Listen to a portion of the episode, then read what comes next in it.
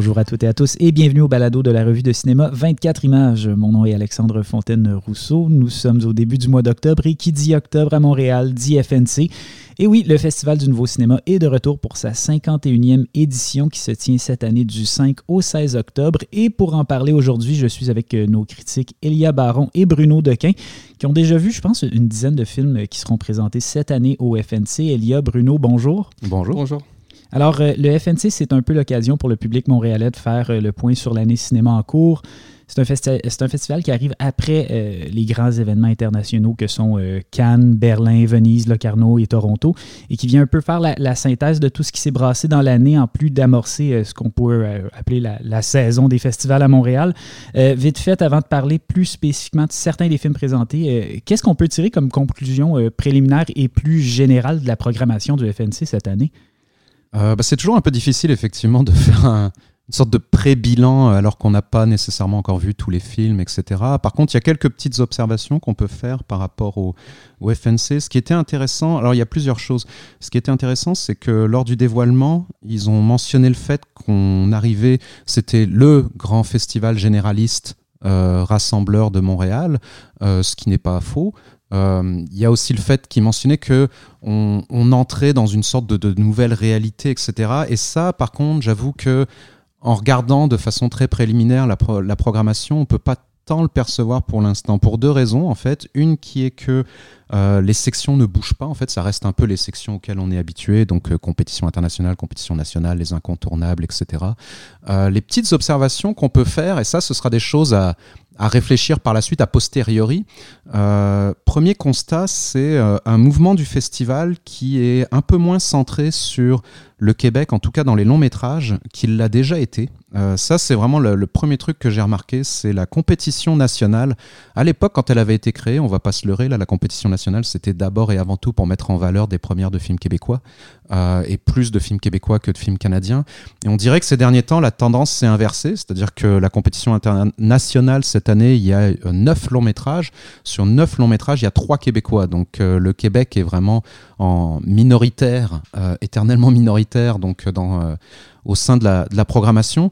Euh, d'un côté, on peut comprendre que ça puisse être dû à une certaine euh, affirmation d'une ligne de programmation plus personnelle en quelque sorte, ou en tout cas, euh, mais il faudrait voir les conséquences à long terme sur le côté rassembleur de l'événement, parce qu'on sait très bien que quand on fait une programmation, on essaye toujours d'alterner entre les, les films qui vont ramener du monde, plus facile de ramener du monde avec euh, des films québécois. Évidemment, il y a beaucoup de films québécois dans les courts-métrages, encore une fois, mais disons que c'est, quand même une première observation.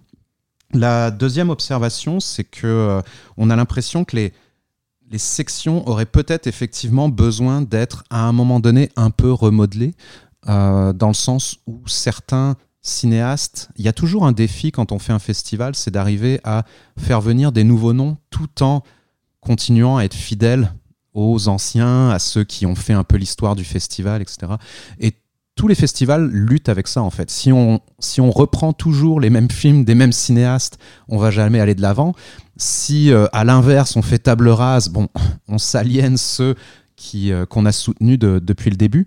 Donc c'est jamais évident et, euh, et on voit cette année qu'il y a plusieurs incongruités, on va dire, dans le sens où et là où elles sont le plus manifestes, euh, c'est dans la section de notre collègue euh, Julien Fonfred, en fait, dans la section temps zéro. Euh, non pas parce que la, section n'a pas d'intérêt, c'est pas du tout ça que je suis en train de dire là, c'est plus le fait que cette section qui était conçue au départ comme une sorte de de section très hétéroclite par nature, certes. Temps zéro, ça n'a jamais voulu tant dire grand-chose, même pour Julien. C'était quand même un terme générique qui permettait de mettre à peu, peu près tout ce qu'il voulait, et puis euh, tant mieux. Mais elle était définie par des films qui étaient aux frontières du cinéma d'auteur, du cinéma de genre, euh, avec des, euh, des, démarches qui avaient un côté plus ludique, plus frondeur, etc. donc c'était un peu typiquement la section dans laquelle pendant longtemps, on retrouvait les Quentin Dupieux de, de, ce monde. Euh, Quentin Dupieux est encore là, évidemment, mais par contre, c'est vrai que quand on regarde le programme et qu'on se dit, tiens, maintenant, temps zéro, c'est aussi Rodrigue Jean, Ritipan. Euh, oui, c'est pas des euh, noms qu'on associe nécessairement à temps zéro par réflexe.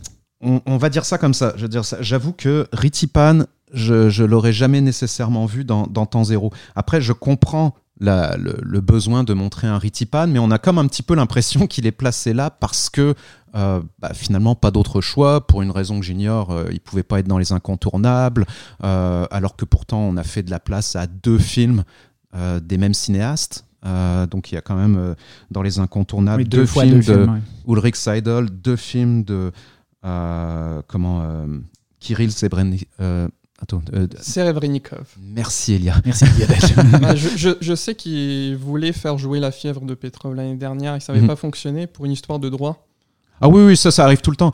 Ça, ça, revient aussi au fait que c'est dur d'analyser de, les festivals en amont parce que quand on fait une programmation, évidemment, on sait bien que le festival qui veut représenter un peu le euh, entre guillemets le meilleur, enfin c'est même pas entre guillemets, c'est littéralement euh, comme ça qu'ils le font maintenant, c'est le meilleur du cinéma actuel, c'est euh, sur l'affiche du festival. Bah, ce meilleur du cinéma actuel, parfois bah, tu peux le récupérer, parfois tu peux pas le récupérer, et puis forcément il y, a des, compromis à faire. sinon, la seule autre observation qu'on peut faire, c'est le, le, fait que il y a une saison des festivals qui évidemment a été marquée, et ça c'est souvent et c'est normal. Je le grand festival dans lequel puise le FNC au niveau des longs métrages, c'est Cannes. Ça a toujours été Cannes évidemment puisque c'est le, plus gros festival euh, en termes de, renommée pour les films. Et euh, cette année, c'était un petit Cannes. C'est pas un Cannes qui a suscité énormément d'engouement. Donc, euh, c'est la question qui va se poser au niveau des, gros films. Est-ce qu'il y a suffisamment de, gros films? Encore une fois, ça n'a rien à voir avec la qualité, là, ça a juste à voir avec l'aspect de, rayonnement en fait de, ces films-là. Donc c'est sûr qu'il y a moins de projections cette année, on peut voir, il y a moins de projections à l'Impérial. C'est aussi, tout est relié évidemment. et puis, mis à part quelques regrets de voir qu'il y, a eu en fait à peu près peu, pas pas, mais très très peu de films euh, programmé par exemple de Locarno, alors que pourtant il y avait eu quand même euh, certains films qui étaient ressortis de ce festival-là. Donc euh, c'est peut-être pour des questions de timing. Enfin bref, on va pas faire des. on va pas commencer à supposer les raisons pour lesquelles il n'y a pas ces films-là. Mais ceci étant dit, je il y a quand même plusieurs films qui étaient très attendus. Il y a des films qui sont placés dans, les incontournables dont on parlera la semaine prochaine davantage comme Coma de Bertrand Bonello, qui sont quand même des objets assez singuliers et uniques euh, et qui euh, vont être très intéressants. Et puis bon, comme toujours, il y a vraiment de quoi puiser euh, amplement. Et puis, euh, vous avez déjà vu pas mal de films au programme déjà. Euh, pour mettre un peu d'ordre dans tout ça, on va procéder par section, en commençant par le film d'ouverture, donc Falcon Lake de Charlotte Lebon, qui est une coproduction franco-québécoise adaptée de la bande dessinée Une sœur de Bastien Vives. Ça met en vedette Sarah Monpetit, Joseph Engel, Monia Chokri, Karine Gontier-Heinemann et Pierre-Luc Lafontaine. Le film avait été présenté à Cannes, c'était dans la quinzaine des réalisateurs. Qu'est-ce que vous en avez pensé donc du film d'ouverture du FNC? Bah, je vais laisser Elia démarrer là, parce que je n'avais pas arrêté de parler depuis le mhm. début. Donc. Alors quand tu dis euh, Monia Choukri, elle est à peu près euh, dans euh, deux minutes à peine du film. Alors le film appartient vraiment à Sarah Monpetit et je pense Joseph Engel est le nom du, mhm. du jeune acteur qui a le rôle principal. Alors c'est une histoire d'adolescence comme on a pu en voir d'autres dans le cinéma québécois et international ces dernières années. Euh, c'est le premier film de Charlotte Lebon, qui est euh, une actrice québécoise qui a surtout fait carrière à l'extérieur du Québec. Euh, beaucoup en France, dans des films comme Yves Saint-Laurent ou L'écume des jours. Et donc, ce que je trouve intéressant dans ce film, c'est qu'elle a pu, d'un côté, apporter un regard authentique sur un milieu rural québécois, et en même temps apporter un regard extérieur au Québec, euh, vu que Joseph Engel, l'acteur principal, est un Français. Et euh, étant donné que Charlotte Lebon a elle-même vécu en France euh, beaucoup d'années, je pense qu'il y a cette rencontre de monde que je trouve assez réussie. Peut-être pour mettre un petit peu en contexte l'histoire du film, c'est donc ça se déroule dans un chalet dans les, dans les Laurentides, un chalet dans lequel il y a une famille québécoise, donc la maman non, non, non, en fait, la maman, elle est, euh, c'est la famille française, c'est l'inverse. Mais bref, il y a une famille québécoise qui euh, a une jeune fille de 16 ans, c'est elle qui est jouée par euh, Sarah Monpetit, et ils vont accueillir des amis français. Donc dans les amis français, il y a un jeune garçon de, je pense, 13, 13 14 ans, on va dire, 13 ans probablement. c'est lui qui est interprété par Joseph Engel. Et puis ça va être ce récit d'apprentissage très classique, effectivement, en tout cas du, point de vue de, de, ce qu'il raconte là sur l'éveil du, désir chez de, jeunes adolescents. pas tant dans un milieu rural, dans le sens où c'est plus un chalet de un chalet pour Montréalais qui, qui vont la fin de semaine. Euh, on, appelle les, on, appelle ça les Laurentides. Euh, là où, euh, où le film se, se, distingue, parce que le film est quand même très conscient de jouer sur des, sur des, des clichés déjà amplement rabattus au cinéma. Je pense que c'est vraiment dans l'ambiance qui génère en fait. Charlotte Lebon a décidé de jouer la carte. Alors j'ai pas lu la bande dessinée, donc je peux pas vraiment commenter sur le rapport avec la bande dessinée. Ce qui est certain, c'est qu'elle a décidé de jouer la carte du cinéma de genre en fait. Donc tout le film est baigné dans une sorte d'ambiance très consciente de film d'épouvante. Donc au niveau de euh, la façon dont est filmé le, chalet, le lac, la brume, etc. On est, elle fait des clins d'œil euh, perpétuels à évidemment un nombre incalculable de films type euh, Vendredi 13 ou quoi que ce soit.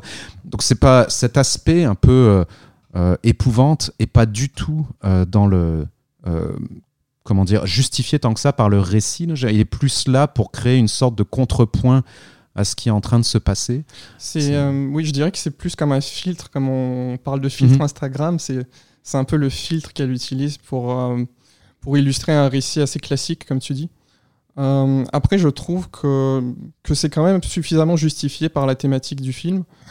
Euh, alors oui, effectivement, comme tu disais, l'atmosphère de film d'horreur est présente euh, dès les premiers plans, en fait, parce que dès qu'ils arrivent au chalet, euh, Joseph Engel, le personnage de Joseph Engel monte dans sa chambre et on a tout de suite un gros poster de Psycho et un gros poster de Nosferatu.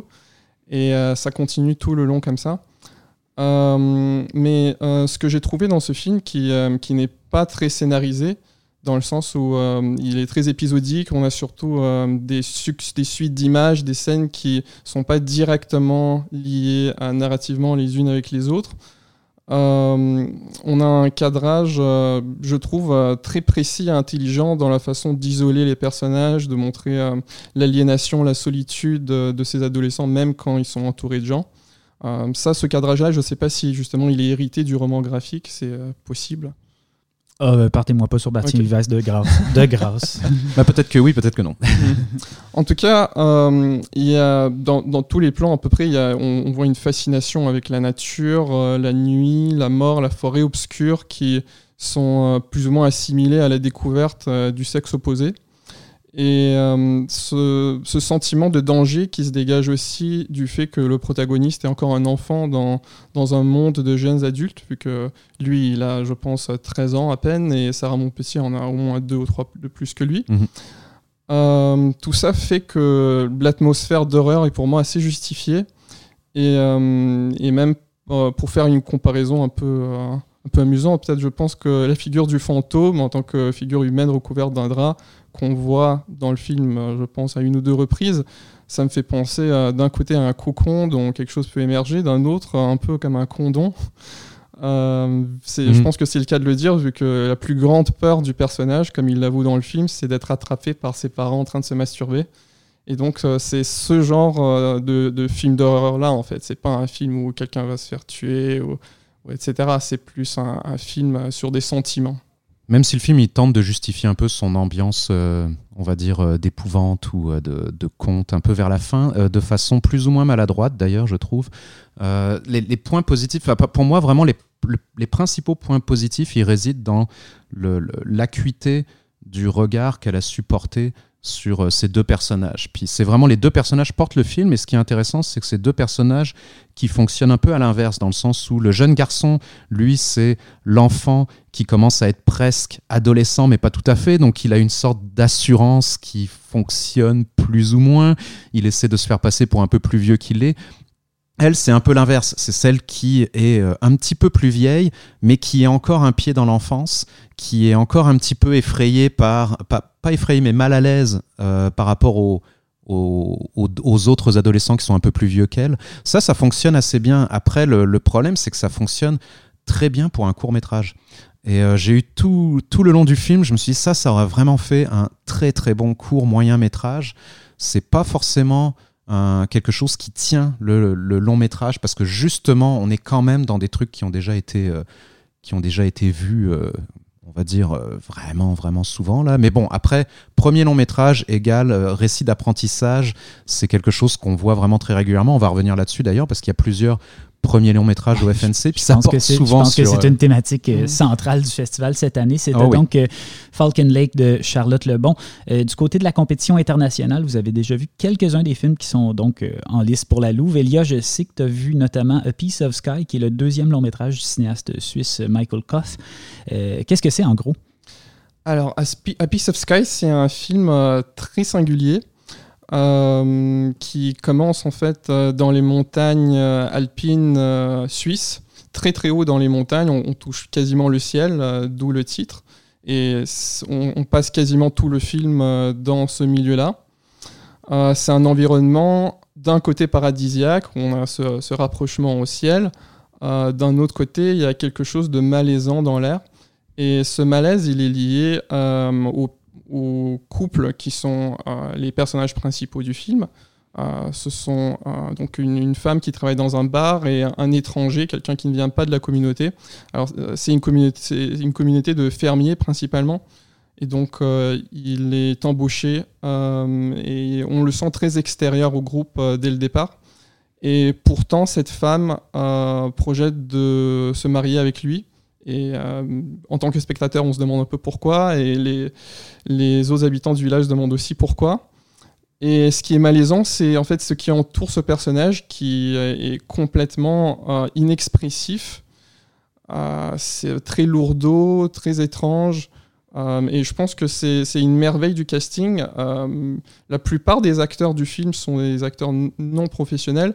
Et celui-là, justement, euh, il a ce, type d'inexpressivité qui est absolument qui a quelque chose de complètement hypnotique euh, parce qu'on essaye de comprendre qui il est et ce qu'il ressent vraiment et on et en fait ce qui est ce qui est, ce qui est très curieux c'est que finalement les réponses on les obtient très indirectement vu que dans sa relation avec cette femme il ne manifeste quasiment jamais aucune émotion. Par contre, dans ses, dans ses rapports avec les bovins dont il, dont il s'occupe, c'est là qu'on voit que c'est un être sensible et c'est à travers son regard sur ses bovins qu'on comprend son regard sur le monde en fait. Et ça, c'est très particulier.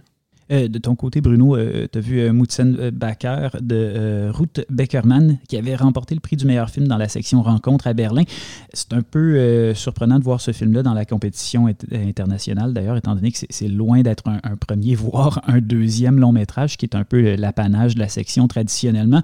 Beckerman fait quand même des films depuis 1977, donc je ne sais pas si je le prononce bien, mais qu'est-ce que c'est Baker? Oui, alors euh, c'est un film euh, autrichien, euh, effectivement de Ruth Beckerman. Il est dans la compétition internationale. Je pense qu'il y a deux films dans la, compétition internationale qui ne fitent pas le profil premier, deuxième long métrage. C'est celui-là et euh, le nouveau film de Juan Pedro Rodriguez, donc qui lui non plus en est pas à son, premier film. Ruth Beckerman, on avait déjà présenté plusieurs films d'elle à Montréal, la plupart du temps, enfin même pas la plupart du temps, à peu près tout le temps au RIDM. Euh, c'est euh, une cinéaste euh, essayiste documentaire. Et le principe du film, en fait, c'est qu'elle joue la carte du documentaire concept dans lequel elle fait un faux appel de casting pour un projet de film sur un ouvrage pornographique qui avait été publié en 1906 en Autriche et qui est très célèbre en Autriche en fait, un ouvrage qui s'appelle Joséphine Mutzenbacher, Histoire d'une fille de Vienne racontée par elle-même. Donc il y a toute une euh, en Autriche, évidemment, nous, on connaît pas, euh, on connaît pas l'ouvrage euh, ici particulièrement. Bah, peut-être vous, je sais pas là, mais en tout cas, moi, je le connaissais pas. en Autriche, c'est vraiment quelque chose de très célèbre parce que c'est un, livre qui a été évidemment longtemps censuré. C'est les, les expériences sexuelles d'une jeune fille de 5 à 13 ans. C'est donc, la thématique dominante du festival jusqu'à maintenant. et, et le, truc avec ce livre, c'est qu'il a été, c'est un livre anonyme évidemment de l'époque, mais qui a été plus tard possiblement attribué à Félix Salton, l'auteur de Bambi. Donc il y a quand même toute une sorte de mystique autour de ce, de ce livre-là. Donc ce que fait Ruth, c'est qu'elle elle a fait un, appel de casting et elle reçoit une centaine d'hommes, donc c'est un appel masculin exclusivement, des hommes de, on va dire, 16 à 99 ans, et ils doivent s'asseoir sur un divan dans un entrepôt, filmé par Ruth Beckerman, lire des passages du livre ou commenter sur des passages du livre, etc. Donc on voit un peu le genre de, procédé qui n'est euh, pas un procédé qui a jamais été utilisé en documentaire. Euh, ce qui est vraiment intéressant dans euh, ce, film-là, c'est qu'elle ne cherche pas à avoir un discours unilatéral sur euh, le, sur son concept en fait. Donc je veux dire, elle joue beaucoup, elle, la, en tant que cinéaste, elle intervient, elle confronte euh, la plupart des hommes sur soit leur malaise, parce qu'évidemment on a à peu près toutes les réactions possibles. Il y en a qui sont mal à l'aise, il y en a qui ont l'air comme semi-émoustillés, mais ils se sentent pas bien d'avoir l'air semi-émoustillés en train de lire un, livre pornographique sur une jeune fille de 5 à 13 ans euh, devant la caméra. Il euh, y en a qui vont répéter de façon mécanique. Étrangement, il n'y a absolument personne qui remet en question la raison pour laquelle ils sont même appelés pour lire ce, texte-là. Donc il y a quelque chose de très euh, pince sans rire, c'est très humoristique en fait. ça bouscule un peu les, les, préjugés, ça bouscule évidemment le, le regard masculin sur euh, ce type de, récit. Euh, pour en savoir plus, en fait, il vaut mieux lire euh, la critique qu'on a déjà écrite sur ce film-là et en fait on l'avait publié dans notre numéro du mois de juin. C'est notre collègue Laurence Olivier qui avait écrit la critique sur le film, donc j'invite vraiment à, lire cette, critique-là. Et euh, c'est vraiment un film à découvrir en tout cas. Ça fonctionne par accumulation en fait. Donc c'est typiquement ce genre de film qui propose pas un point de vue, mais qui va jouer sur l'accumulation des témoignages, l'accumulation des circonstances un peu absurdes, qui est parfaitement conscient du, euh, procédé euh, de distanciation qui est créé par ça. Et euh, vraiment un film que je recommande chaudement. Un, autre film d'ailleurs dont on avait euh, déjà parlé à 24 images, Ariel Esteban Caillé qui en avait euh, parlé quand il avait fait un retour sur la Berlinale. On avait aussi publié un entretien avec la cinéaste Myriam Charles. C'est Cette maison donc qui avait été présenté évidemment à Berlin. C'est un film québécois qui est très attendu, je pense. Bruno, peut-être quelques mots quand même, revenir rapidement sur ce film. Oui, comme on en avait déjà parlé, on va pas s'éterniser dessus, même si c'est important de le mentionner, puisque ça fait quand même des mois qu'on attendait la première québécoise du premier long métrage de Myriam Charles. Euh, donc c'est un essai documentaire entre le documentaire. Et la fiction, euh, dans lequel Myriam Charles utilise des actrices pour euh, rejouer quelque part un des grands drames de sa famille, qui est le décès de sa cousine qui habitait aux États-Unis, qui a été retrouvée morte dans la maison familiale euh, et euh, qui avait été au départ considéré que, ce qui avait été au départ considéré comme un suicide, mais qui par la suite euh, va s'avérer être un meurtre. Et donc c'est vraiment un film sur sur le deuil, sur la possibilité de l'après. C'est un film sur le rapport à la maison dans tous les sens du terme, donc à la fois la, maison familiale euh, dans laquelle on peut plus revenir, euh, le rapport évidemment entre le Québec et Haïti, euh, le rapport aux racines, un film tourné en 16 mm, comme tous les films de, Myriam Charles, donc très, poétique, plus poétique que directement politique. Sa politique vient de la poésie en fait, en quelque sorte. donc un film n'a pas manqué au festival, effectivement. On va passer à la compétition nationale euh, qui, cette année, on l'a déjà mentionné, beaucoup plus euh, canadienne que d'habitude. D'ailleurs, on va commencer avec un de ces films canadiens-là.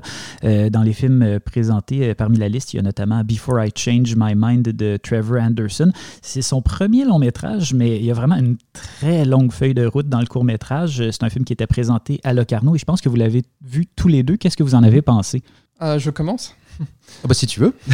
Alors euh, déjà, c'est ce que je trouve assez curieux quand je vais au, au festival de cinéma, c'est les liens pas du tout évidents qui émergent entre des films qui a priori n'ont absolument rien à voir les uns avec les autres.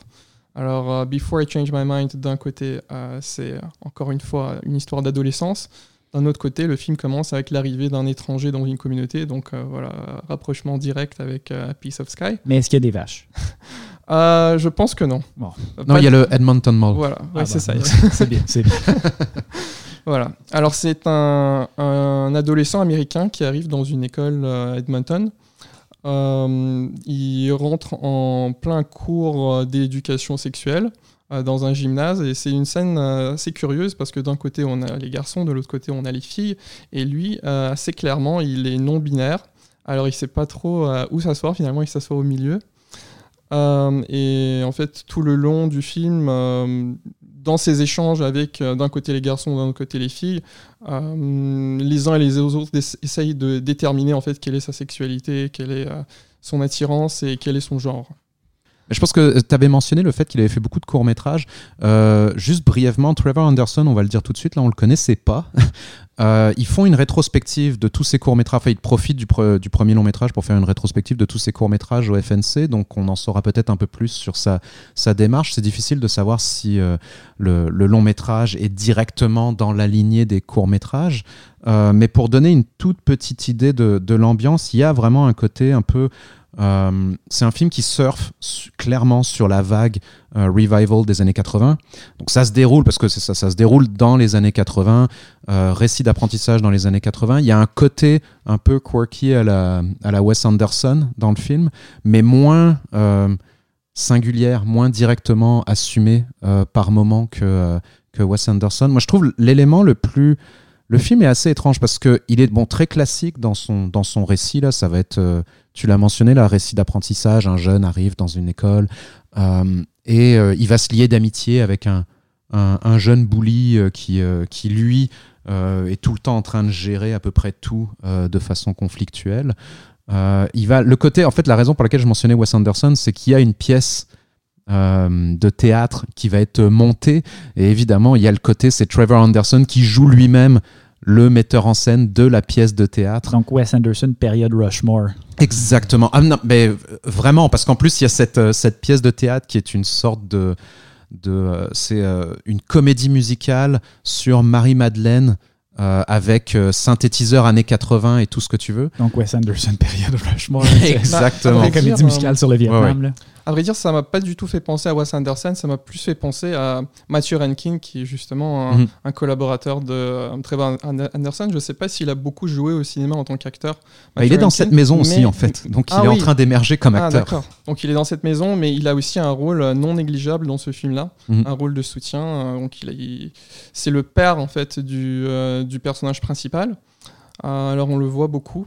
mais malgré ça, comme tu dis, le style est quand même assez, euh, assez superficiel, je dirais, euh, assez euh, peu original globalement, et c'est vraiment dans cette scène de mise en, de, de performance théâtrale qu'on voit un peu le même type de, folie créatrice dont Mathieu Renkin peut faire preuve dans son propre travail.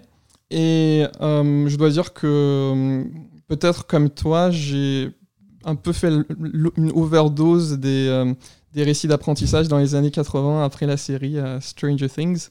Alors, euh, regarder un film comme ça après cette série, c'est, je trouve que c'est, pour moi personnellement, c'est peut-être un, peu trop. Bah, Il y, a un aspect, parce que le, style, il n'est pas si euh, singulier que ça. Je pense que c'est le principal problème du film, c'est que très très souvent, il ressemble à ben d'autres autres films, là, sauf quelques rares exceptions. Là, donc ça, c'est, c'est peut-être un enjeu. Là où il se distingue un peu, et euh, c'est au niveau du, euh, du, personnage principal, parce que tu le mentionnais, là, c'est vraiment, il joue sur le fait que le personnage principal euh, est un jeune non, probablement non binaire, même si c'est jamais nommé en fait.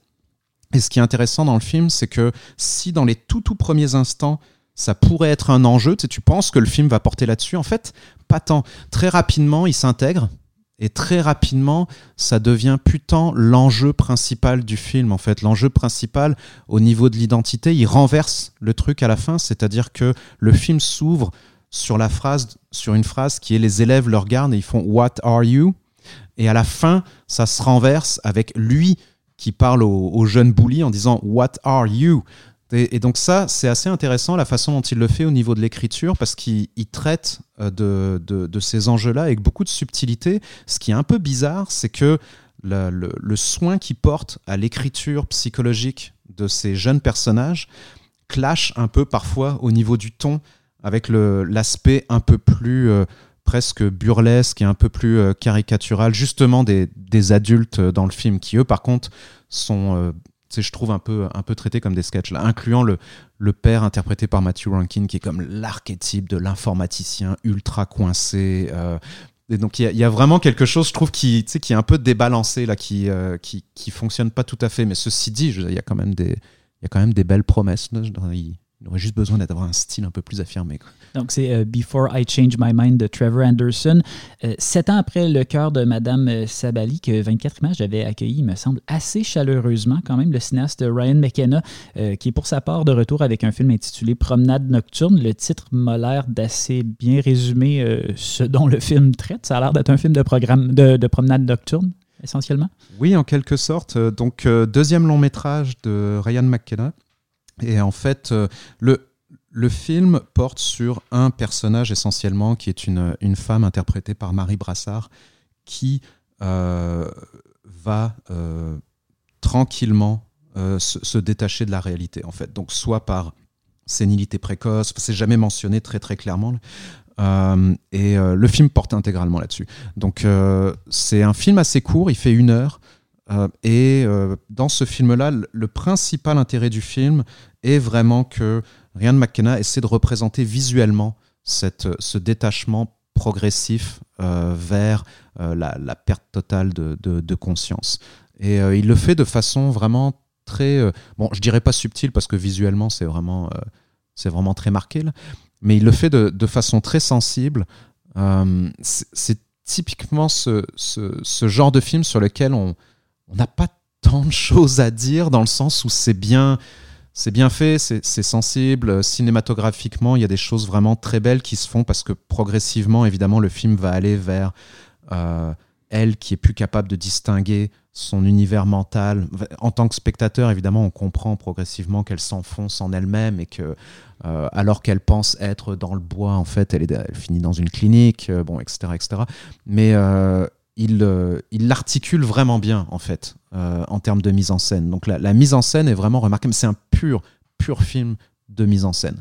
ça, raconte que ça, mais ça a le mérite de s'assumer comme objet, dans le sens où euh, il nous fait pas, euh, fait pas une épopée de 4 heures là-dessus. Là. C'est, c'est une heure avec Marie Brassard qui va perdre pied progressivement. c'est pas larmoyant, c'est, c'est vraiment un beau film de mise en scène là-dessus. Euh, sinon, il y a le nouveau euh, film de euh, Catherine Djerkovic, donc qui était, elle avait présenté un film en 2018 au FNC qui s'intitule Les routes en février. elle aussi, donc, deuxième long métrage. en fait, j'ai l'impression qu'on a décidé de surcompenser. Là, comme la compétition nationale, il y avait que trois films québécois. On s'est dit, allez, on va parler au moins de deux d'entre eux aujourd'hui. Donc, son deuxième long métrage, Le Coyote, qui a été présenté au TIFF juste avant, qui est un, un joli film. En fait, c'est c'est un film qui porte sur euh, un, un, homme dans la cinquantaine, soixante. Euh, je t'ai entendu rire, je me suis dit peut-être qu'on s'enligne vers un récit d'apprentissage. Euh, non, en fait, on est vraiment dans un joli film social réaliste, portrait d'un d'un cuisinier d'origine mexicaine habitant à Montréal dans la cinquantaine ou fin cinquantaine qui euh, avait un restaurant qui s'appelait Le Coyote. Ce restaurant a fermé il y a quelques années. Depuis, il, est, euh, il fait de l'entretien euh, le soir. c'est donc un film sur cet homme qui va reprendre contact, ou plutôt sa fille, qui est, qui est une toxicomane, va reprendre contact avec lui, va lui apprendre qu'il a un petit-fils. Et il va se retrouver avec évidemment le petit-fils sur les bras. C'est en fait, si vous lisez le synopsis de ce film-là, euh, vous avez compris exactement tout ce que ce film va être, ce qui est à la fois euh, sa qualité et son problème en fait. Euh, qualité dans le sens où Catherine Yarkovitch, dans la catégorie écriture très sensible, je veux dire, il n'y a pas de.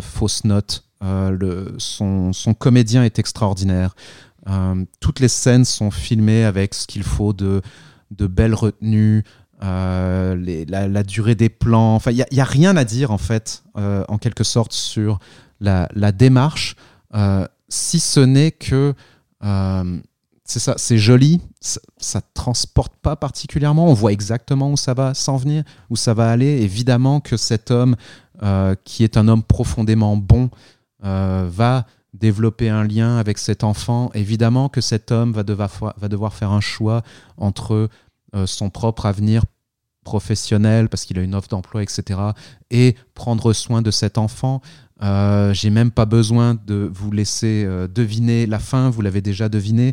Euh, donc c'est vraiment ça, c'est ce, ce, type de film qui est vraiment bien sous tout rapport, qui manque peut-être un grain de de, de, je dirais pas de folie, j'en ai pas obligé d'avoir des films toujours qui ont un grain de folie là évidemment, mais en tout cas quelque chose qui fait en sorte qu'on qu'on s'en souvient spécifiquement euh, à la fin. C'est ça exactement. Euh, mais après par contre c'est euh, Catherine Yerkovitch, elle, elle, met en scène un Montréal évidemment euh, multiculturel qu'on voit encore trop peu à l'écran.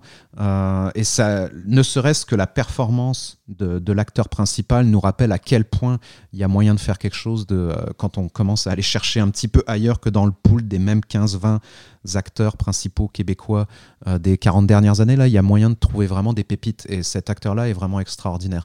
Après encore une fois, je veux dire, c'est euh, exactement le type de film qui, si c'est votre tasse de thé, ce, type de cinéma très classique, mais vraiment bien écrit, vraiment très sensible, euh, vous allez aimer ça. Si ça l'est un peu moins, bon, ça va pas vous marquer, mais quoi qu'il arrive, ça reste un film solide. Ouais. Euh, sinon, euh, on a 24 images, j'avais quand même édité le DVD de Werewolf il y a quelques années mhm. de cela. Ashley McKenzie qui est de retour, cette fois-ci c'est avec Queens of the King Dynasty. je pense que c'est toi qui l'as vu, Bruno? Je l'ai vu il y a quelques mois, en effet. Queens of the King Dynasty, donc pour mettre en, en contexte, Ashley McKenzie, c'est une cinéaste de la Nouvelle-Écosse et euh, c'est quelqu'un qui travaille. Alors, c'est une cinéaste très indépendante qui travaille beaucoup avec des noms professionnels. Et euh, son dernier film, un peu comme euh, Myriam Charles en quelque sorte, c'est-à-dire qu'il il avait fait sa première à Berlin. Il a fait vraiment le tour des festivals lui aussi. Il a fait la couverture de la revue Cinémascope, etc. Donc il est, il est au New York Film Festival. Donc c'est vraiment un, film typique, le film dans le best-of des festivals de cette année. c'est un film, cela étant dit, très très très étrange là par contre pour le coup. Euh, c'est un film sur une jeune fille euh, prénommée Star euh, qui est très très renfermée, très étrange, à la limite probablement d'une certaine forme d'autisme, qui se retrouve à l'hôpital suite à ce qu'on suppose être une énième tentative de soit suicide, soit automutilation, etc. À l'hôpital, elle va rencontrer un jeune aide-soignant qui s'appelle Anne, qui est un, un chinois, un immigrant chinois non binaire et euh, va se développer entre les deux un lien euh, très très fort et un peu indescriptible. Alors à l'inverse, là pour le coup, parce qu'on parle encore une fois de, de représentation, euh, de, de liens, pas, pas nécessairement amoureux, hein, je mais de liens non hétéronormatifs, non, etc.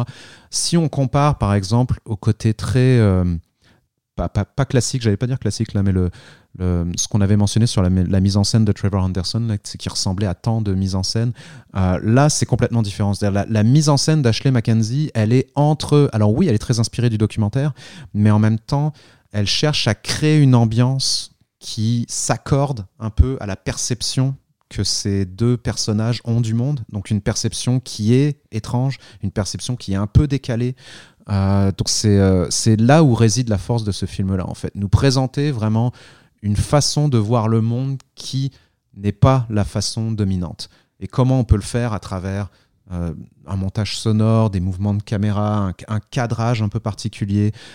C'est un film qui pourrait susciter des discussions d'ailleurs, puisqu'on peut très bien se, là pour le coup, avoir des discussions autour de à partir de quel moment la mise en scène devient est au service de ces personnages, à partir de quel moment la mise en scène pourrait éventuellement être interprétée comme instrumentalisant ces personnages, notamment puisqu'on est en train de parler de non-acteurs dans ce cas-ci. Euh, ceci étant dit, c'est un film extrêmement bienveillant envers ces, deux personnages, et c'est vrai que c'est un type de d'amitié, de lien très fort qui se noue, qu'on a très rarement vu à l'écran, d'où le fait que ça, ça circule autant. Donc c'est vraiment un, film à voir. Par contre, là, on est vraiment dans une catégorie de films euh, plus exigeants, euh, en quelque sorte, à la fois en termes de, mise en scène et d'écriture. Euh, donc une, une cinéaste à suivre, en tout cas dans le cinéma canadien, c'est certain. donc, c'était pour la compétition nationale. On va passer à la section des incontournables. Son nom est assez sans équivoque. C'est les gros noms du festival. Et puis, ben, Park Chan-wook, qui est de retour cette année. Je pense que c'est un cinéaste qui se passe de présentation, donc le réalisateur de notamment Old Boy et Mademoiselle. Elia, t'aimes beaucoup Park Chan-wook. Qu'est-ce que tu as pensé donc de Decision to Leave? Euh, alors, déjà, tu dis qu'on se passe de présentation, mais il y a quand même beaucoup de gens qui ont regardé la bande-annonce, qui ont peut-être pensé que c'est euh, Bong Joon-ho qui a réalisé le film, vu que les bandes-annonces sont tous euh, mis en gros, c'est le plus grand thriller coréen depuis Parasite, etc. Et même à la projection où j'étais ce matin, il y avait plusieurs personnes qui s'interrogeaient si c'était Bong Joon-ho, le réalisateur du film. Ah alors non, ça y est, Park Chan-wook s'est fait détrôner au sommet en tant que seul cinéaste coréen que les gens connaissent. Alors je trouve ça un peu dommage maintenant quand on parle de, cinéma coréen, on est forcé de tout le temps mentionner euh, Parasite et Bong Joon-ho. Alors... C'est pas moi qui t'ai obligé à le faire, je fais juste le dire. ouais, je voulais juste préciser que c'est pas Bong Joon-ho encore une fois qui a réalisé le film, c'est bien un film de Park Chan-wook qui est un cinéaste en fait très différent de Bong Joon-ho. Euh, c'est quelqu'un qui euh, a toujours été plus proche d'une conception ludique, euh, jouissif du cinéma plutôt que euh, d'aller dans d'explorer la conscience sociale. Euh, et on le sent beaucoup dans ce film. C'est un film très romantique, en même temps très inspiré, comme d'habitude, de Hitchcock, de Billy Wilder, de, du, du, film noir. on sent beaucoup de Double Indemnity dans ce film. mais bien sûr, il y a énormément de vertigo avec un détective euh, qui euh, tombe amoureux assez rapidement de, euh, d'une femme qui est accusée ou du moins soupçonnée du décès de, de son mari qui est un homme très riche qui en fait tombe d'une falaise. Et et donc le film se déroule un peu entre la montagne et euh, la mer. Donc c'est très symbolique euh, sur ce plan-là, euh, dans le rapport à la nature. C'est quelque chose qui est justement très propre à la Corée. donc Park Chan-wook qui se situe un peu entre les deux, entre l'Occident. Maintenant, il, alterne un, projet américain ou du moins occidental et donc après il revient en Corée et on sent quand même qu'il est beaucoup plus dans son élément en Corée. Euh, il avait fait euh, Broker aux États-Unis, après Mademoiselle en Corée, après euh, The Little Drummer Girl, la série adaptée, je pense, de Louis Le Carré. Oui, ouais, je pense que John Le Carré. Ah, John Le Carré, oui, excuse-moi. et maintenant, il est de retour avec Decision to Leave. et c'est un film assez tragique-comique, je dirais, quelque part parce qu'il y a beaucoup de comiques dans ce film. Euh, c'est comme s'il satirisait un peu euh, la relation extra-conjugale euh, d'une manière qui, qui rappelle même un peu Gone Girl de David Fincher par moment. vu que c'est un film sur l'obsession, d'abord l'obsession de ce détective pour cette femme mystérieuse qui est un peu une femme fatale, et par la suite l'obsession de cette femme pour le détective. Donc euh, voilà. Mais c'est un cinéaste d'obsession en général, on va se le dire. Je pense que si tu, me dis résume-moi son œuvre en un mot, ce serait probablement obsessif, que ce soit la vengeance ou le sentiment amoureux. C'est jamais dans la nuance trop trop. Oui, euh, tout à fait. Donc, euh, c'est un film, je pense, qui, sur le plan narratif, on s'attend un peu à ces, ces tours de passe-passe qu'il avait déjà utilisés dans Mademoiselle il y a quelques années. Donc euh, l'effet est un peu amoindri par, euh, par cela, par le fait qu'on s'y attend un petit peu. Mais après, euh, ce qu'on retient du film, c'est pas tellement les surprises narratives que le sentiment fort entre les personnages. Et sur ce plan, ça, ça fonctionne tout à fait selon moi. Donc, c'est Decision to Leave, le nouveau Park Chan-wook. Je pense que de toute façon, vous avez envie de le voir. Euh, que ce soit bon ou pas, on est toujours un peu curieux avec Park Chan-wook.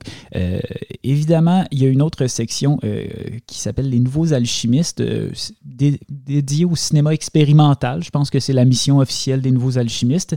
et puis, ben, vous avez tous les deux vu un film que je, je, me suis demandé si j'allais regarder. Puis ensuite, j'ai fait Hey, c'est quoi? J'ai vraiment pas envie de regarder ça ce matin. C'est de Humani Corporis Fabrica, donc de euh, Lucien Casting-Teller et euh, Verena Paravel, donc euh, qui avait quand même fait couler beaucoup d'encre il y a quelques années de cela avec Léviathan, un film que notamment 24 images avait, sur lequel 24 images avait écrit, réécrit et réécrit à une certaine époque. Donc celui-là qui se plonge, comme son titre l'indique, dans le corps humain bah, peut-être pour mettre en contexte, euh, Lucien Castin-Taylor et Verena Paravel, ce sont un peu les superstars du documentaire expérimental depuis effectivement Léviathan que tu mentionnais là, qui était, qui avait été euh, sorti, qui est sorti en 2012. Donc Léviathan, pour ceux qui l'avaient pas vu, euh, documentaire expérimental tourné avec des caméras GoPro à l'intérieur et autour d'un bateau de pêche. Euh, qui était très viscéral comme, euh, comme approche. Euh, après, ils avaient fait un film sur un cannibale japonais qui s'appelait Cannibal en 2017. Viscéral, tu vois. Park Chan-wook, c'est obsession, les autres, c'est viscéral, le mot-clé. Et, et ce, ce, nouveau projet qui tourne depuis des années, en fait, ça fait au moins, je crois, 5-6 ans qu'ils sont dessus. c'est un film qu'ils ont tourné dans plusieurs hôpitaux de Paris. Et ils sont allés vraiment filmer les chirurgies, euh, avec euh, une caméra expérimentale qui leur permettait de filmer à l'intérieur du corps humain, etc. Euh, donc c'est encore une fois, quand on connaît un peu leur travail, le, le, film, il y a des choses qui sont prévisibles et il y a des choses qui sont plus étonnantes. Donc si je remets un petit peu en contexte, le titre du film il est euh, inspiré d'un traité anatomique qui a été écrit en 1543 par Andreas Vesalius, qui était le premier euh, ouvrage de traité anatomique, qui d'ailleurs, à l'époque, sa première édition, si euh, j'en crois les, la réalité de l'Internet, aurait été publié sur, je crois, de la peau humaine ou quelque chose comme ça. Enfin bref, il y avait un côté concept. Ça sonne comme le... Necronomicon, si tu veux mon un, un, petit peu, oui, effectivement. Mais comme toujours chez eux, parce qu'on parle de deux personnes, leur démarche est assez particulière parce que euh, Lucien Castin-Taylor est responsable du département d'ethnographie visuelle de Harvard. Euh, et lui et Verena Paravel sont deux universitaires en fait. Et donc il y a toujours eu chez eux euh, cette espèce de dichotomie entre le côté universitaire, la, la, recherche savante en quelque sorte, et l'expérimentation cinématographique. Et souvent, ils peuvent lancer sur des, sur des fausses pistes euh, volontairement. Et euh, leur cinéma est d'abord et avant tout viscéral. Leur cinéma est très instinctif à certains niveaux. Donc là, par exemple, ce film-là, c'est 350 heures à peu près de footage qui ont été réduites à 1h50. Euh, donc pour ceux qui sont un peu sensibles aux images extrêmement graphiques, évidemment, comme tu le mentionnais, si c'est pas ton truc au petit déjeuner, bon, soit. Euh, ce qui surprend pas dans le film, c'est euh, euh, la virtuosité et le, le côté très avant-gardiste de leur proposition. Il y a des images qu'on a littéralement jamais vues dans notre vie, un peu comme Léviathan. Il y a cette idée de renouveler complètement le langage, d'explorer en tout cas de façon différente le langage cinématographique, à la fois d'un point de vue strictement technique, donc en disant bon qu'est-ce qu'on peut faire? C'est pas le premier documentaire qui est fait sur le corps humain ou euh, des, euh, des euh, on, peut se rappeler par exemple dans le domaine, c'est bien évident qu'ils ont vu The Act of Seeing with One Eyes de, de Stan Brakhage. ils sont conscients de cet héritage, donc là c'est bon, on est en dans les années 2000, qu'est-ce qu'on peut faire qu'on n'a jamais fait encore? Oui, effectivement, fabriquer nous-mêmes, avec l'aide d'amis, une caméra expérimentale qui va pouvoir montrer des images qu'on n'a jamais vues.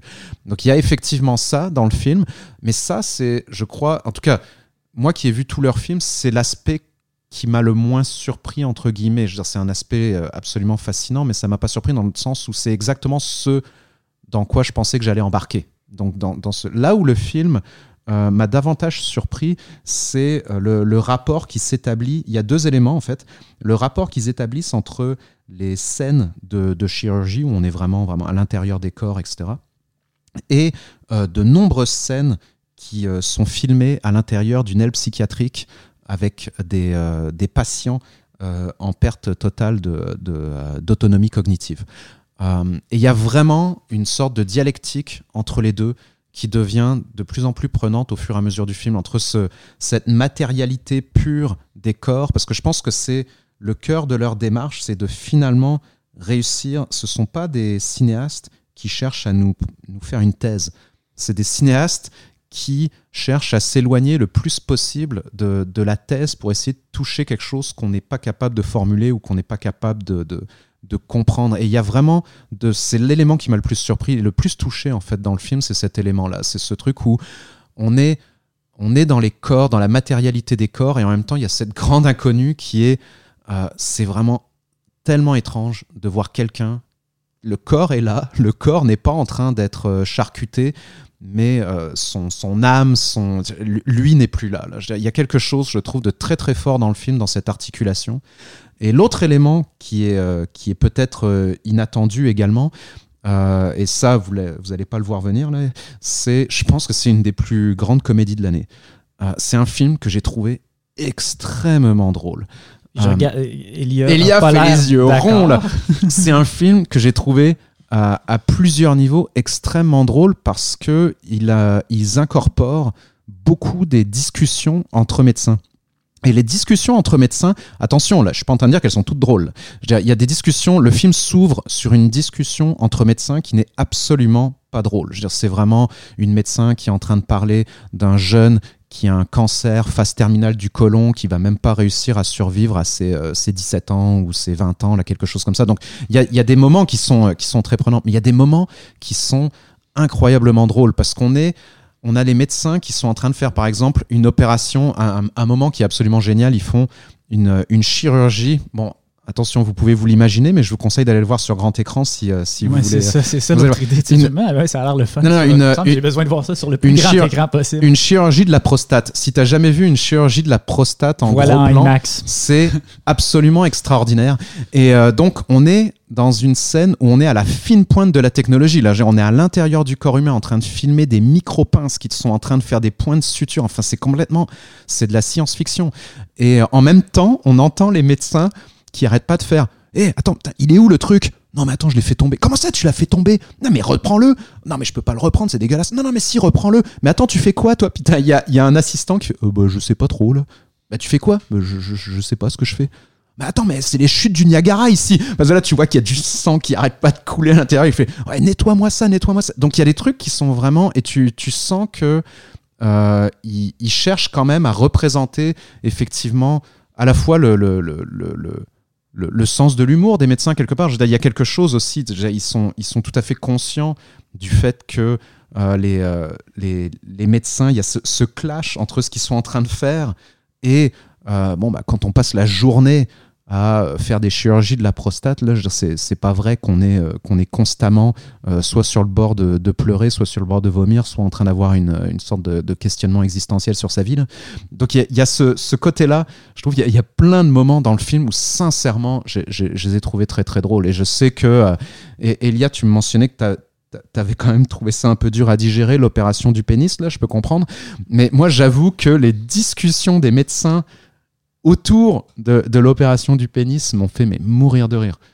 Euh, ok, donc je vais donner euh, mon regard un, sur un contrepoint peut-être à l'enthousiasme de Bruno pour toutes ces images médicales. Euh, alors le concept du film, je savais que ça allait être quelque chose d'unique et c'est pour cette raison que j'ai voulu le voir. Je ne connaissais pas les autres films de Castin Taylor et Paravel, donc c'était une découverte pour moi de ce point de vue-là. Euh, je, je, ne sais pas pourquoi euh, je m'étais dit que ça allait être euh, visuellement stimulant ou, enfin je m'attendais pas à Fantastic Voyage mais je m'attendais à quelque chose plus malique où on a des images peut-être sans commentaire juste qui sont stimulantes sur le plan visuel. Et c'était pas du tout ça, c'était extrêmement cru, c'était euh, extrêmement euh, dans le cœur de l'action, ça ne laissait absolument rien à l'imagination. Après, pour ce qui est des conversations entre les médecins, euh, déjà j'ai surtout suivi ça par sous-titres, parce que je sais pas pour toi, moi j'avais beaucoup de mal à entendre une fois qu'on est à l'intérieur du corps, les voix sont un peu étouffées.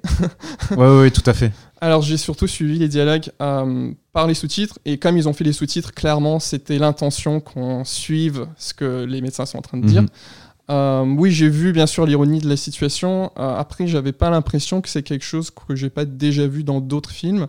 Parce que comme concept, euh, que les médecins font ça toute la journée, donc pour eux c'est complètement banalisé. Pour moi, c'est pas quelque chose qui est totalement unique à ce film-là.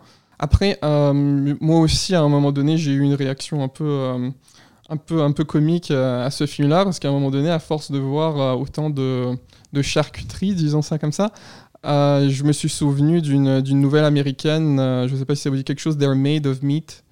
par Terry Bisson. C'est en fait un, dialogue entre deux extraterrestres qui font le tour de la galaxie.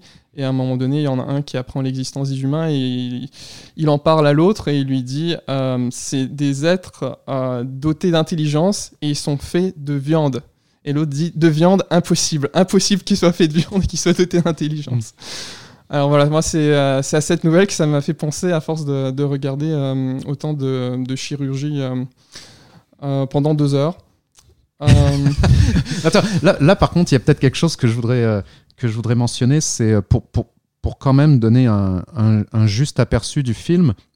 Oui, il y a beaucoup de scènes de chirurgie, mais pas seulement. On mentionnait les scènes euh, dans le dans l'aile psychiatrique, mais il y a aussi pas mal de scènes dans les dans les sous-sols. Donc en fait, ça alterne, ça alterne entre les scènes de chirurgie et euh, d'autres scènes qui vont être, bon, ça se termine sur une scène de parté entre, entre les médecins qui, euh, qui célèbrent le départ de l'un d'entre eux pour le Canada, d'ailleurs, pour le Québec. Euh, et je crois que ce médecin travaille actuellement au Québec et va être à la projection de jeudi soir, d'après ce qu'on m'a dit. Donc il y a une des stars du film qui, qui va être là pour ceux qui, qui veulent aller le voir. Donc le, le, film alterne quand même dans les registres. C'est pas perpétuellement sur, sur, un seul ton. Puis effectivement, quand je disais que le film par moment m'avait fait mourir de rire. Non, je veux dire, c'est quand même une blague. C'est pas foncièrement décrire ce film comme une pure comédie serait quand même une fausse piste. Il y a des éléments qui le sont, mais je trouve que euh, souvent ils vont toucher à différents aspects par la bande. Donc il va, va y avoir beaucoup de commentaires sur l'état actuel, du, le manque de ressources. Euh, il va y avoir des commentaires strictement visuels sur le clash entre la, la technologie actuelle de pointe et l'état délabré de certaines parties des bâtiments, ce genre de choses. Mais quand tu parlais de, de, fulgurance euh, visuelle ou de choses comme ça, la Terrence Malik, là, c'est pas, là par contre, je suis en désaccord parce qu'il y a certains moments où, euh, je ne sais pas si tu te rappelles, à un moment donné, il y a une scène dans laquelle une, euh, une employée prend des, un, flacon, un peu comme on voit souvent dans les films, là, les flacons qu'on envoie dans des tuyaux, là, des euh, des, tuyaux qui vont très très vite. J'ai déjà hâte que tu me décrives ça de façon graphique, Bruno. Non, non mais tu vois, c'est extraordinaire. Je veux dire, je sais pas si tu te rappelles de cette scène-là, mais c'est très symptomatique du film en fait. C'est quand même des trucs qu'on n'a jamais vus. Ils ont placé une, micro-caméra sur le tube qui est envoyé donc dans le, tuyau à haute vitesse. Et, euh, et là, tu, tu, tu t'assistes à une sorte de 1 minute 20 euh, du, de la scène Voyage vers Jupiter euh, dans 2001 euh, l'Odyssée de l'espace. C'est littéralement, visuellement, c'est littéralement ça. C'est un type d'image que j'avais absolument jamais vu. Il y a quasiment un côté métaphysique au, au, voyage, mais à partir de quelque chose de très, très, très concret et matériel, parce qu'on sait ce qu'on est en train de regarder. C'est juste un, un tube mhm. qui est envoyé à l'intérieur d'un tuyau. Donc, Oui, j'ai été un peu négatif, mais en même temps, il y a beaucoup de choses qui m'ont intéressé dans ce film. Euh, par exemple, la façon dont, euh, oui, comme tu dis, euh, on passe beaucoup de temps à l'intérieur du corps humain, mais on passe aussi du temps à l'extérieur du corps humain, dans les tunnels, les couloirs des, hôpitaux. En fait, j'avais l'impression que c'était tout un seul hôpital mhm. tout le long du film, et c'est juste en regardant le générique que je me suis rendu compte que c'était filmé à beaucoup d'endroits différents. je pense qu'il y a une vingtaine d'hôpitaux quasiment. Enfin, là, je dis un peu n'importe quoi, mais il y en a certainement plus que 5-6. Et pour moi, pour moi l'impression très curieuse qui, qui se dégage de tout ça, c'est que hum, déjà tous les corps se fondent en un d'une certaine manière et ça c'est on le comprend très bien avec la dernière scène tu dis euh, une, scène de mhm. fête en fait c'est quasiment une scène d'orgie entre euh, beaucoup de corps qui, euh, qui se mélangent du moins sur, sur une représentation visuelle sur une image euh, et de la même manière, euh, dans tous ces couloirs d'hôpitaux, ces tunnels euh, filmés un peu avec la même clandestinité que les, corps humains, en fait, on a l'impression que, que, tout ça, c'est un seul hôpital qui est aussi une sorte de corps mhm. contenant, contenant, tout ça. Donc ça, j'ai trouvé ça intéressant, cet aspect corporel, non seulement des, du niveau des patients, mais aussi du niveau d'un hôpital c'est donc euh, euh, de Humani Corporis Fabrica, euh, la comédie de l'année selon Bruno Dequin et Elia qui lui donne la note de grimace sur 10. du côté de Temps Zéro, donc la section qui est dirigée, on, l'a déjà dit, par Julien Fonfred, et qui d'ailleurs, allez écouter le balado où Julien vient nous parler de Walter Hill, donc c'est quand même une des grosses visites cette année au FNC. mais Bruno, tu disais, il y a quelques films dans cette sélection-là qui ne font pas très temps zéro. J'ai l'impression que euh, Holy Spider de Ali Abad, ça, par contre, ça fait quand même assez temps zéro comme euh, film. C'est le prix d'interprétation féminine à Cannes euh, pour Zara Amir Abrahimi. qu'est-ce que c'est en gros donc Holy Spider? Elia, est-ce que tu veux que je démarre? Je peux commencer si tu veux. Ah, vas-y, vas-y. déjà, c'est Ali Abbasi, mhm. qui est un cinéaste d'origine iranienne qui est aussi citoyen danois, je pense. Il a fait le film Border en Suède, juste avant celui-là. Et ce sont deux films très différents. déjà, celui-là, il participe un peu à cette sorte de vague de cinéma euh, iranien alternatif qui s'est développée avec euh, des cinéastes iraniens en fait euh, plus ou moins exilés de leur pays qui essayent quand même de faire du cinéma iranien à l'étranger en recréant un peu un contexte iranien avec des acteurs de leur pays. Celui-là, il va beaucoup plus loin, je pense, que les autres. Enfin, les autres, on peut citer par exemple A Girl Walks Alone at Night de Anna Lilia Mirpour ou euh, le film d'horreur Under the Shadow de Baba Kanvari, euh, qui était plus abstrait un peu dans leur représentation de l'Iran. Celui-là, il se déroule dans une ville très concrète euh, qui est. Est-ce que c'est Mashhad? C'est ça? Oui, c'est ça. Oui. Mashhad. Euh, et euh, une histoire qui s'inspire de la vie réelle. Euh, je ne sais pas à quelle, dans quelle mesure ça reprend les événements réels, mais ça s'est passé en 2000 ou 2001. et c'est une histoire de meurtre en série. C'est un peu comme le Jacques l'éventreur iranien. On peut peut-être mettre en contexte très rapidement avant que tu poursuives. La prémisse du film, c'est la véritable histoire d'un tueur en série dans cette ville très religieuse de l'Iran qui avait euh, assassiné 16 prostituées, donc euh, comme tu le mentionnais, 2000-2001, euh, un homme qui s'appelait Saïd Anaï et qui était devenu une sorte de héros populaire par la suite parce qu'il avait eu un fort soutien de la population. avant d'être exécuté, parce que bon, il y avait quand même pas le choix, mais un fort soutien de la population parce qu'il avait en fait proclamé avoir tué des prostituées pour nettoyer la ville au nom de Dieu. Euh, le truc à, mentionner d'entrée de jeu, c'est que c'est un cas très célèbre qui avait fait à l'époque les manchettes du New York Times. Euh, il y a déjà un documentaire, euh, Along Came a Spider, parce qu'il était ce, tueur euh, avait été surnommé, euh, d'où le titre en anglais du film Holy Spider. C'était le, Spider euh, Murder, ou je sais plus comment il l'appelait, le Spider Killer. Enfin bref. Ouais, Spider Killer. Spider Killer. donc il y a déjà eu un documentaire dessus et je, de ce que je sais, il y a aussi déjà eu un autre film de fiction dessus. Donc on est déjà, là on est en 2022, puis c'est déjà, il y a eu moult articles documentaire, fiction, puis là on arrive effectivement au film d'Ali Abbasi qui lui va reprendre cette trame-là. Et pour répondre à ta question de départ, Elia, il va inventer ce personnage de journaliste, de la, la, femme journaliste, donc euh, jouée par euh, l'actrice euh, iranienne, elle aussi en exil, qui a gagné le, le, prix à Cannes, et qui, dans le concept du film, va résoudre l'enquête elle-même. Mais ça, ça c'est de, la pure, c'est de la pure fiction à ce niveau-là.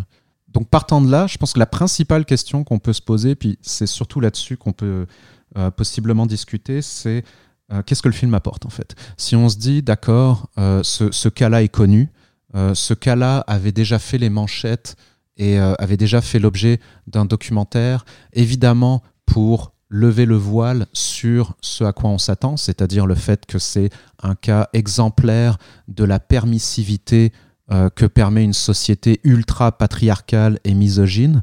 Euh, puisque bon, ça, ça demeure le point de départ. C'est-à-dire le point de départ, c'est comment se fait-il qu'un tueur, parce que ça le film le, le, démontre assez facilement, là, on est, c'est l'antithèse du film de tueur en série contemporain à la Zodiac ou quoi que ce soit, dans le sens où on parle d'un tueur complètement ordinaire, plutôt maladroit, qui fait aucun effort pour cacher.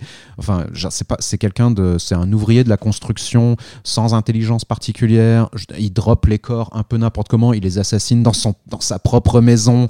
Euh, donc il y a quelque chose déjà à l'époque. Il y avait eu les articles qui étaient sortis pour dire ok si euh, cet homme-là a été capable euh, de se rendre à 16, c'est que la police et l'État étaient entre guillemets un peu complices parce que euh, ça faisait leur affaire, ils nettoyaient les rues à leur place euh, parce que sinon on n'avait pas non plus euh, affaire au plus grand génie du crime. Donc ça c'est c'est un peu le point de départ. C'est vraiment la question que je me suis posée en fait tout au long du film où je me suis dit qu'est-ce que qu'est-ce que le film dit? Et c'est là où le film quelque part m'a laissé vraiment perplexe. bah, je, ne vais pas dire que c'est la comédie de l'année, mhm. mais il y a quand même des, des côtés absurdes à ce film-là qui m'ont qui, m'ont fait penser à, par exemple, à L'homme au-dessus de tout, tout, soupçon, le film italien avec Gian Maria Volonté. Je ne sais mhm. pas si vous vous en souvenez. Oui, oui. Euh, ici, c'est pas exactement la même chose, mais c'est un homme en fait qui ne que le système ne veut pas condamner parce que le système ne peut pas s'auto-condamner en fait en faisant ça. Euh, alors d'un côté, ça m'a fait penser à ce film-là, d'un autre côté, ça m'a fait penser à, The Hero, le film de l'année dernière de Asghar Farhadi, qui euh, montre un peu comment la société iranienne, mais aussi au-delà de la société iranienne, euh, la société peut euh, attribuer le statut de héros à des gens qui ne le méritent absolument pas et la façon dont ça peut être instrumentalisé sur le plan politique. Euh, mais au-delà de ça, je pense que ce qui est intéressant dans ce film-là et dans les, films des, autres cinéastes iraniens en exil que j'ai mentionnés, c'est la façon dont ils brisent en fait les tabous du cinéma iranien en termes de représentation féminine, en termes de sexualité violence. Euh, ici, euh, dès, les premiers plans, on voit euh, l'héroïne nue, ce qui aurait été absolument impossible dans un film iranien. Donc, dans cette tendance alternative, je trouve, je trouve, je trouve ça intéressant. Ouais, moi, tu vois, c'est là où j'ai tendance à être plus mitigé parce que le truc que je trouve très troublant dans le film, c'est que. Alors, c'est un film qui n'a pas été tourné en Iran, là, on peut, le, préciser parce qu'effectivement, il est en exil, enfin, il est en exil, en tout cas, c'est un expatrié, euh, ce qui fait que ça a été tourné intégralement en Jordanie, euh, de ce que j'ai lu. Euh, moi, le, truc qui m'a le plus troublé, c'est là où je me pose la question, et c'est vraiment quelque chose, je pense, à, discuter aussi de, façon générale par la suite, pas, pas, pas, nécessairement là tout de suite, c'est tant qu'à faire un film là-dessus sur des enjeux qui ont déjà été évoqués, parce qu'on s'entend qu'un un cinéaste iranien expat qui nous ramène une nouvelle fois euh, dans la face le, côté euh, malsain du, euh, du système patriarcal et religieux iranien. Il n'y a un peu rien de neuf sur le soleil. le truc qui m'a le plus troublé, c'est que le film s'attarde beaucoup plus en même temps aux tueurs. D'où un peu l'absurdité. Le, le prix d'interprétation de Cannes à l'actrice est pour moi le geste politiquement correct le plus euh, euh, euh, de l'année. Pourquoi je dis ça? Parce que oui, elle est correcte, l'actrice, mais la vraie réalité, c'est que celui qui porte le film, c'est l'acteur. C'est lui, la caméra le suit, c'est-à-dire qu'il est montré, son personnage est développé dans toute sa complexité. Donc à la fois euh, on, sait, tout de lui. Je dire, le, fait qu'il est euh, un vétéran de la guerre des années 80, euh, le fait qu'il a toujours voulu être un martyr, on le voit avec sa petite fille dans un côté un peu plus père protecteur, on voit ses relations avec sa femme, on voit son insatisfaction au travail, on voit son rapport à la fois aimant et dominateur avec son fils. Enfin, on, on voit ce personnage-là est développé dans toute sa complexité. Pas une femme dans le film n'est développée. Euh, donc euh, les, prostituées qui sont, euh, selon les propres mots du, du tueur, de l'État et de etc., des paumés drogués qui, qui méritaient que ça, tout ce que tu connais d'elles dans le film, c'est que ce sont effectivement manifestement des paumés drogués. la journaliste n'a aucune personnalité, mise à part le fait qu'elle est une femme forte, qui subit euh, ce régime et tente de, se battre quand même un petit peu euh, malgré tout. Et c'est là où je me pose un peu des questions. C'est là où je me dis, euh, c'est quand même vraiment étrange. Là, tant qu'à faire ce film sur quelque chose qui est déjà connu, sur quelque chose qui a déjà été adapté en documentaire, quelque chose qui a déjà été, etc., etc., etc. Est-ce que c'est vraiment la meilleure option de nous ramener encore, de, de mettre tout ton travail d'écriture dans le développement finalement de ce regard masculin, euh, mais complètement au détriment des, euh, des femmes, pas, pas, totalement au détriment, évidemment, je ne suis pas en train de dire que euh, le, le, film porte un regard péjoratif envers ces femmes. Par contre, je pense que le film, ne, ne, malheureusement, ne, ne, les développe pas. Et, et c'est là vraiment où je me questionne par rapport à, à sa démarche. C'est vraiment ça qui m'a qui m'a posé problème parce que j'ai lu des critiques très sévères. Dans Cinémascope, Jordan Crank mentionne le fait que c'est le film le plus offensant de l'année, où lui accuse le film d'être presque littéralement complice du régime en faisant, en portant un regard voyeuriste, et parce qu'effectivement les scènes de meurtre sont vraiment montrées dans leur intégralité. Il y, a quelque chose de, très violent, et il mentionne en particulier une scène avec la prostituée en surpoids, où il y a des tons un peu absurdes, comiques, et donc il prend cette scène-là pour dire ça, c'est la preuve de l'amoralité complète de ce cinéaste. Euh, je ne serais pas prêt à aller jusque-là personnellement. Là, je ne suis pas forcément en accord avec ça, même si je comprends pourquoi il le dit. Euh, ceci étant dit, j'avoue que je me pose la question où je me dis bon bah faire ça en 2022 là, je dire euh, avec tout ce qui se passe actuellement, puis en plus c'est quand même criant d'actualité le, le, sort actuel des, des femmes iraniennes. Euh, je sais pas si j'avais besoin d'un énième film qui me démontre à quel point les monstres iraniens, euh, eux, sont d'une folle complexité. Donc, euh, Holy Spider dans la section Temps Zéro. un petit mot sur la section Panorama International. Il y a quand même L'Ours d'Or qui est présenté. C'est Alcaraz de Carla Simone, un film catalan, Elia, que tu as vu plus tôt cette semaine. Peux-tu nous en parler un peu? Oui, euh, alors c'est le premier film catalan à avoir remporté, je pense, un grand prix, l'un des euh, festivals principaux. Alors c'est sûr que c'est un, film qui va intéresser. Euh, il se passe dans une famille d'agriculteurs et c'est un film qui montre en fait la disparition d'un monde qui est complètement transformé par le monde contemporain les pressions gouvernementales, euh, différentes forces en fait qui font que cette famille va être forcée à abandonner euh, la, terre qui travaille depuis euh, plusieurs générations. c'est un film tourné de façon quasi documentaire avec cette famille. on comprend que les dialogues sont plus ou moins improvisés, les acteurs sont, sont des acteurs non professionnels. apparemment, c'est un film qui est extrêmement authentique dans sa façon de montrer le, parler catalan, le mode de vie. Euh, il y a de très belles scènes euh, avec euh, tous les membres de la famille réunis. Les, jeux d'enfants sont, sont, très intéressants, très touchants à observer. Euh, ce n'est pas un film euh, que j'ai trouvé forcément aussi réussi que d'autres films qui avaient abordé des thématiques similaires dans d'autres contextes. comme par exemple Oui, comme, comme par exemple Aquarius euh, de Kleber Mendonça Filho au Brésil.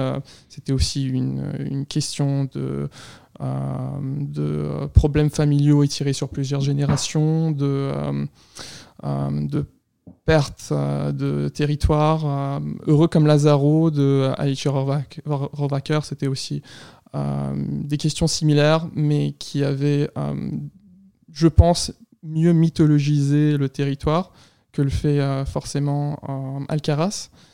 je pense que le fait qu'il n'y ait pas non plus de personnage central, que ce soit vraiment différents membres de la famille qu'on suit euh, tour à tour, ça fait qu'ils ne sont pas forcément très développés euh, au-delà de ce qu'on s'attendrait de l'histoire d'une adolescente, de l'histoire d'un vieil homme, de l'histoire de, euh, personnes dans la quarantaine. et le fait aussi que le film est assez difficile à suivre, du moins au début, avec beaucoup d'informations qui sont données. Et, en fait, on ne fait que écouter, écouter, écouter tous ces échanges. Et j'étais un peu bombardé d'informations.